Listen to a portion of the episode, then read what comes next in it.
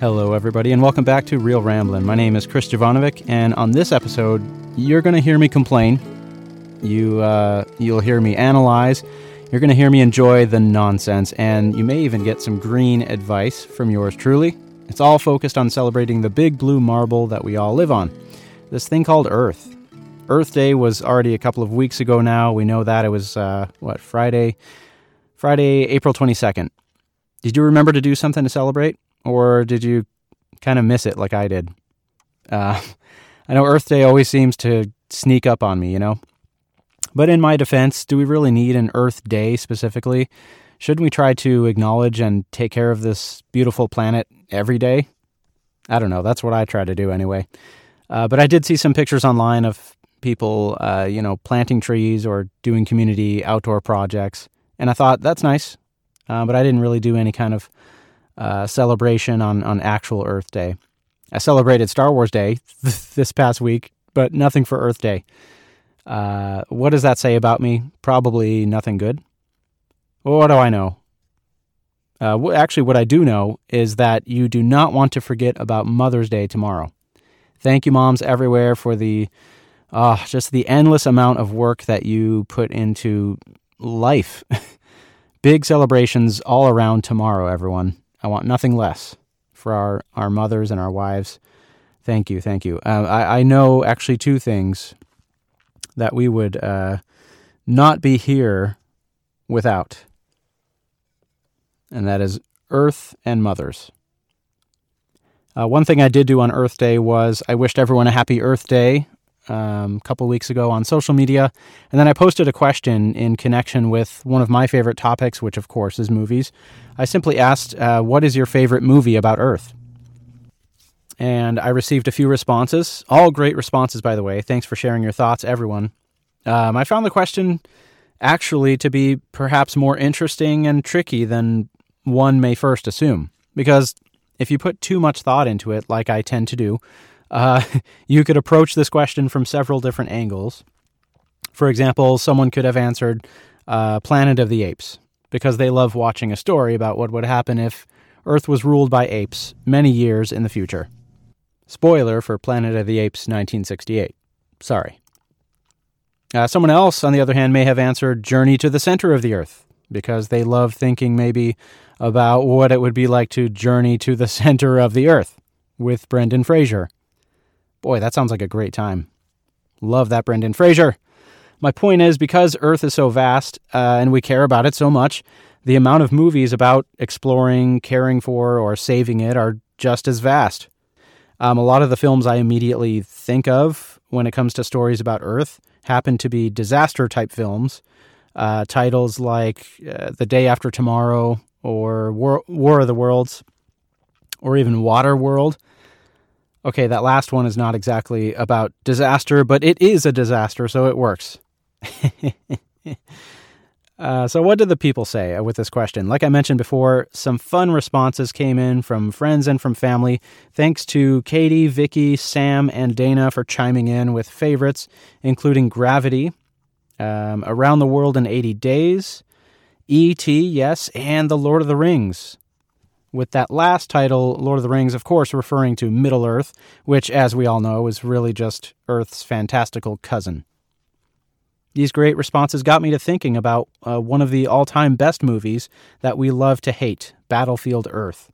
Oscar worthy John Travolta performance. Anyway, as I like to do often on this uh, movie discussion podcast of mine, I am going to discuss two movies in particular that I viewed recently no, Battlefield Earth is not one of them. I'm sorry. It's the other one. Kidding.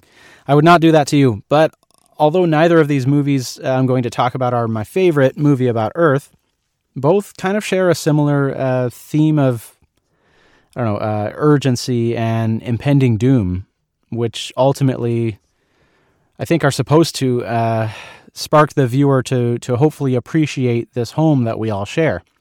So the first of the two is one that I have seen a handful of times, and then the second is one that I've never watched before. So I'm glad that I'm kind of bringing you some some good variety in my reflection and rambling.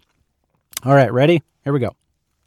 Ladies and gentlemen, before there was Batfleck, before there was Arwen, and before there was retirement, there was Armageddon.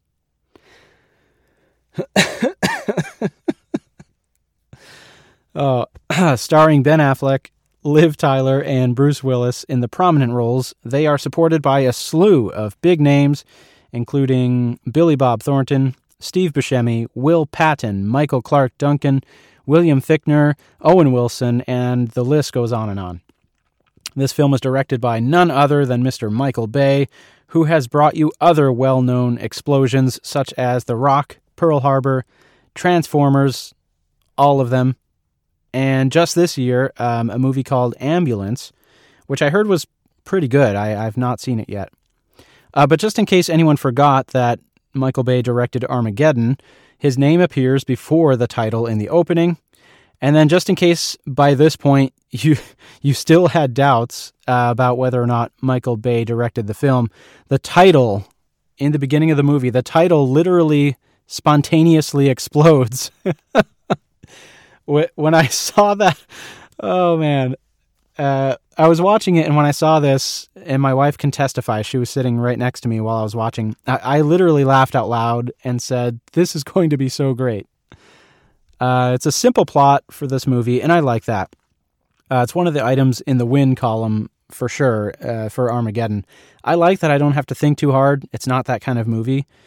Uh, even though I, I do love thinking movies as well, as I've mentioned before, but um, this is just one of those turn off your brain movies, sort of, and I like that. So the basic premise is established right in the beginning, so you don't have to wait very long. The narrator in the opening sequence says Millions of years ago, an asteroid hit the Earth. It happened once, and it will happen again. And guess what? It does. Yay, we have a story. and the movie wastes no time uh, getting to the action. Space rocks begin hurtling towards the planet, blowing things up upon impact. Um, I wrote down in my notes that uh, see, by by the nine minute thirty second mark, the the Chrysler Building in New York City is crashing down on top of people. Um, so you know it's getting serious when a famous building is falling on you. And meanwhile, Billy Bob is taking command at NASA. He's got his eyes in the sky um, and reporting from the ground, really, working with NASA. And he's there basically to, uh, he's kind of like the vehicle to help guide the audience the the audience along. And he's a seasoned actor, uh, even with this being about the middle uh, ish of his film career. So I was able to take him seriously as the you know take charge sort of role, and he does it well. Uh, in fact, even before I wrap up thoughts on the movie overall, I'm going to go ahead and say that if if not for Billy Bob Thornton and Steve Buscemi, this movie would be dead on arrival. That that could seem kind of harsh, but that's just my overall opinion on it after watching it again, after uh, not watching it for a span of, I don't know, 20 years or so. Um, I remember two main things. I remember the ending, and I remember Don't Want to Miss a Thing by Aerosmith. so after watching it for so many years again, um, it was kind of fun to do that, go back and rewatch it. Really, it's like I noticed that Steve Buscemi is great. Billy Bob Thornton you know, is is doing his thing. He's great. And then I remember the ending again. Like that's what still sticks out of my mind. so anyway, uh, Steve Buscemi, Bob Thornton, Billy Bob, they're doing great. And uh, there's a great scene early on uh, where Thornton shines. It's uh, it's in like the NASA boardroom, sort of. So NASA's still trying to figure out exactly what Earth is up against with this asteroid, and a bunch of smart guys in suits are sitting around the boardroom table, right? One of them, he's as sweaty as anything. He's just spewing a bunch of scientific data. And uh, Dan Truman, that's Mr. Thornton's character, just interrupts him and says, Can we get someone who's had a little less caffeine today? it made me chuckle. Uh, and I thought it was an example of one of those just, you know, like good comedic dialogue lines that's been well written and delivered in terms of the, the comedic timing of it. I thought that was good. I enjoyed it. Um, the B plot of this movie is horrible. It, it focuses on uh, Liv Tyler's character, Gracie, the daughter of Bruce Willis's character, Harry Stamper, who's sort of the main character. And Gracie, she's in a relationship with one of Harry's best men on the oil rig. Uh, that happens to be Ben Affleck's character, AJ. oh, the 90isms of this movie. Um, AJ is certainly on that list, as is uh, Aerosmith and Bruce Willis. And uh, actually, the R word, uh, the term retard, I, I was uh, a little bit shocked. It's kind of, again, like eh, that's one of those 90isms where I'm not uh, excusing it. I'm not saying, oh, well, back then it just seemed normal. Like it shouldn't have. But for some reason, it did. Like you watched this movie or any other movie that used that word then, and and um, I don't know. I guess growing up, like I didn't view it in the same way. All that is to say, uh, when I heard the word in the movie, it was like, whoa! Uh, it it definitely sticks out like a huge sore thumb now. Um, what other '90s isms were uh, were in here? Oh, yeah. Another one I wrote down was the uh, the president's speech was actually quite good when it gets to that point in the story, quite moving. Um, and you know we don't see that happen a whole lot anymore. So that, I don't know if that's a '90s ism or like a a long time ago ism, but anyway, um, B plot not a great B plot. It's the relationship, it's the family drama which ensues from pretty early on in the movie, along with some of the worst dialogue uh, in the scene on the oil rig that that's supposed to establish this whole love story subplot. And I get that a, a, love story establishes higher stakes later on in the story here, but the angry father protesting daughter trope just came off as really cheesy, uh, poorly acted, and out of place with like the rest of the pacing in the film. So, not something that I feel like uh, holds up on on watching it nowadays other scattered thoughts and or complaints from me with Armageddon, uh, everything, and I mean everything, is explained out loud. Uh, by the first scene of, of Bruce Willis on screen, it's understood that, that he's the world's you know best uh, deep core driller, and that Truman's plan is to drill a hole in this approaching asteroid, to drop a bomb into it and blow it up, right? And and yet, Harry still asks, Bruce Willis's character still asks, so why me? like we need it spelled out. uh, nevertheless, Truman explains exactly what Harry needs to do. They look at the drill uh, that's going to be used on said mission, and NASA says something like, You might recognize it, uh, to which Harry Stamper replies, Well, I ought to. I designed it. Uh, not, uh, none of this is necessary, but thank you. Uh, let's see. Over on the plus side of things, there are some great lines sprinkled throughout this movie, uh, without a doubt. I love when the FBI is rounding up Harry's team for the mission, um, and when they get to Rockhound, that's uh, Steve Buscemi's character, they try to ask him to come with them, and he's not interested. And then one of the agents uh, says, We have a national security matter. And Buscemi replies with a quick, Good for you. uh, Bruce Willis takes the Patriotic Goosebumps Award for his rousing speech to his crew which ends with the United States government just asked us to save the world. Anybody want to say no? Wow. How can you say no after that, right? And I'm not being sarcastic on that one, by the way. I, I really think it that line successfully rode the line between cheesy and impactful. It was cheesy, yeah, but it stuck with me. Um, I like when the guys are going through their pre mission physical performance assessment and uh, one of the doctors is examining Bear's chart. Bear is a character played by Michael Clarke Duncan. He's a big guy. The doctor says, looks at the chart and says, "Wow, your bad cholesterol is shockingly bad." I don't, I don't know why that was so funny to me, but I like that a, a minor character uh, got such a, a, standout line. And then finally, near the climax of the story, uh, AJ is about to to jump the asteroid canyon with uh, the armadillo. That's in that big, like armored utility vehicle. Uh, the armadillo. He he turns to ask his co-pilot, "You ever hear of Evel Knievel?" And his co-pilot is the Russian cosmonaut, played wonderfully by uh, Peter Stormare. I think I'm saying his name correctly. Anyway, he replies with, "No, I've never seen Star Wars." uh, so some some fun back and forth, some fun beats there. Uh, lastly, this is kind of the, my last thought on Armageddon. It's just shy of three hours, but surprisingly, it didn't feel like it. Didn't feel that long. I mean, it's pretty awful for the most part, in my opinion. I think I've made that clear. Uh, but it's busy. So I kept thinking, like, what an odd contrast to Interstellar, the movie that I'm constantly talking about. Um, I love Interstellar, and it's about the same runtime, and it even has slower moving sections, Interstellar. Yet the quality of these two is like night and day difference. But is that is that a fair comparison? Uh, absolutely not. All right. So now I'm going to talk about another one that I've just watched recently and for the very first time. It's called Melancholia.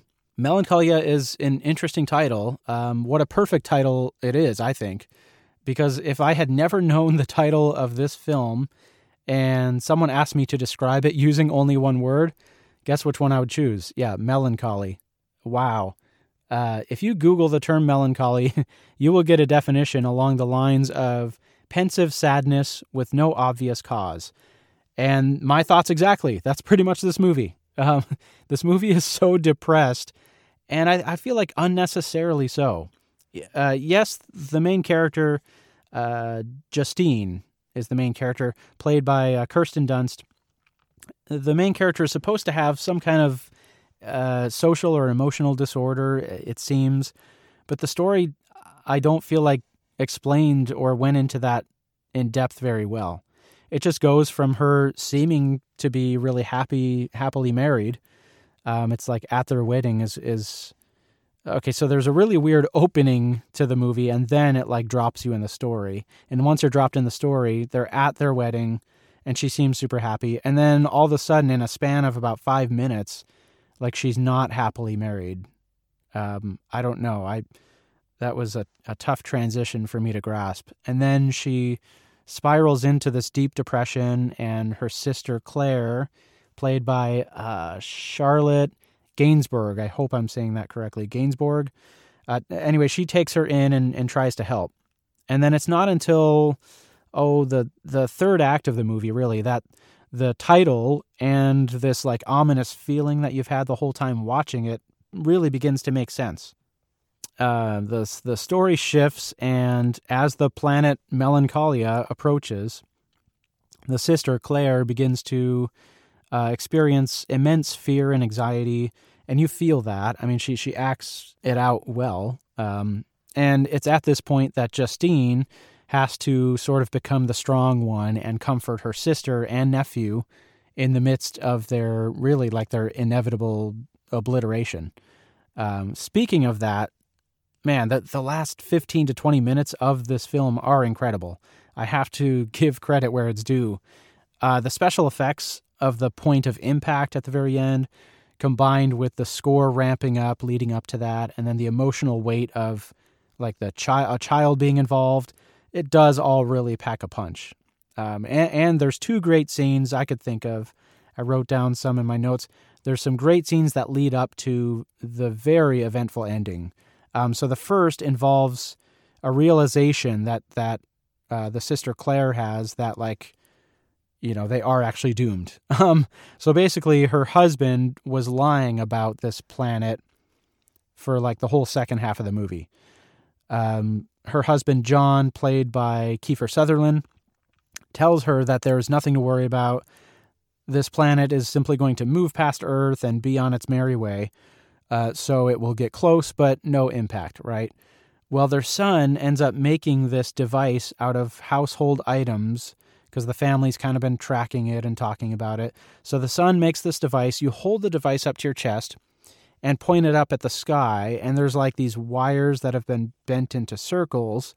And that circle wire will then show you whether that incoming planet is closer or further, right? If it's outside of the wires, obviously it's larger, it's closer. If it's inside, then it's farther away.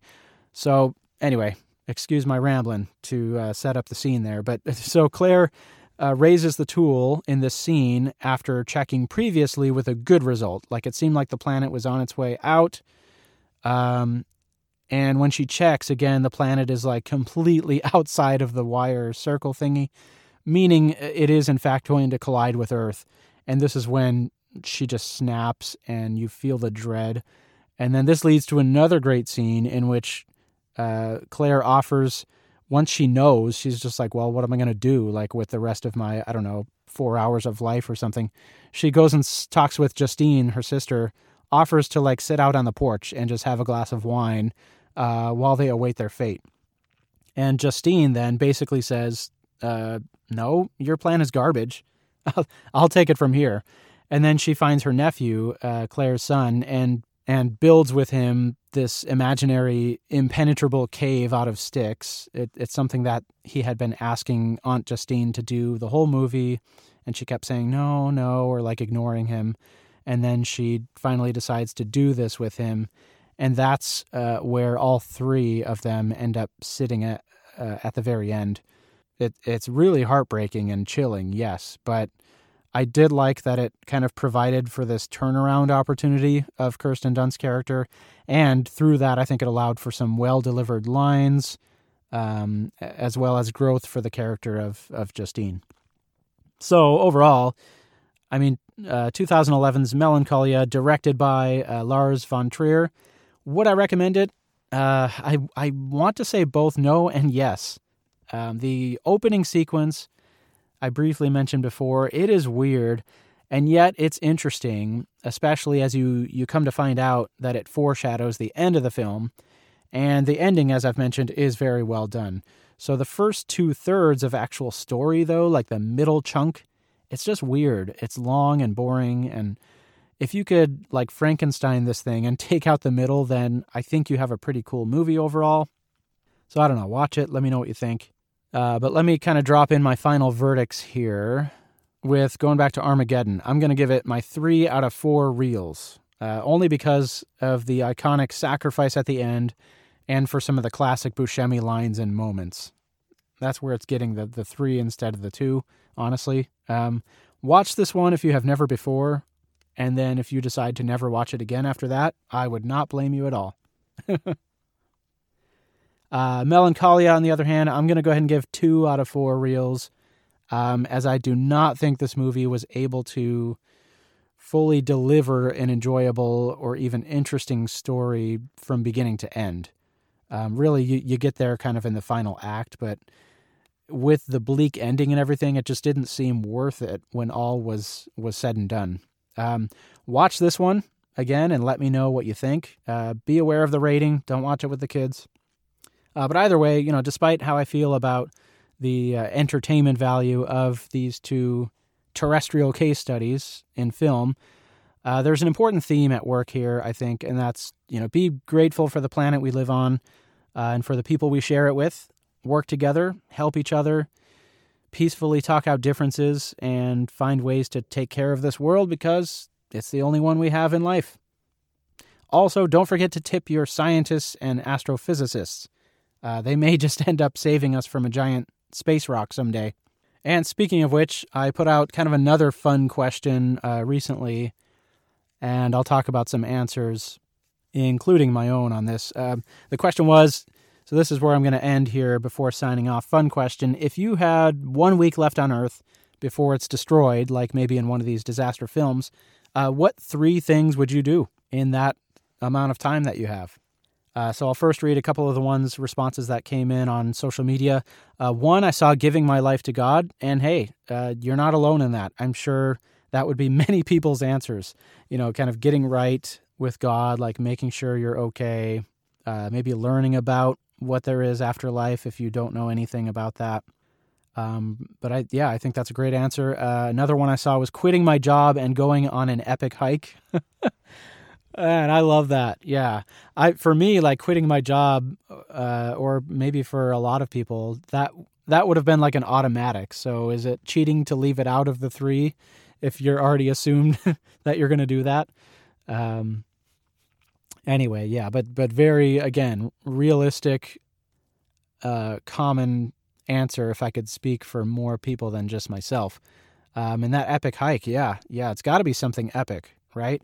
So my list these these are the three things that I would do with one week left on Earth. Number one, I would take my family to an amazing destination. We're talking like Iceland or Hawaii or Japan, somewhere really different and exciting that I've never been to before. Um, and that that family uh, vacation can include an epic hike. So there we go.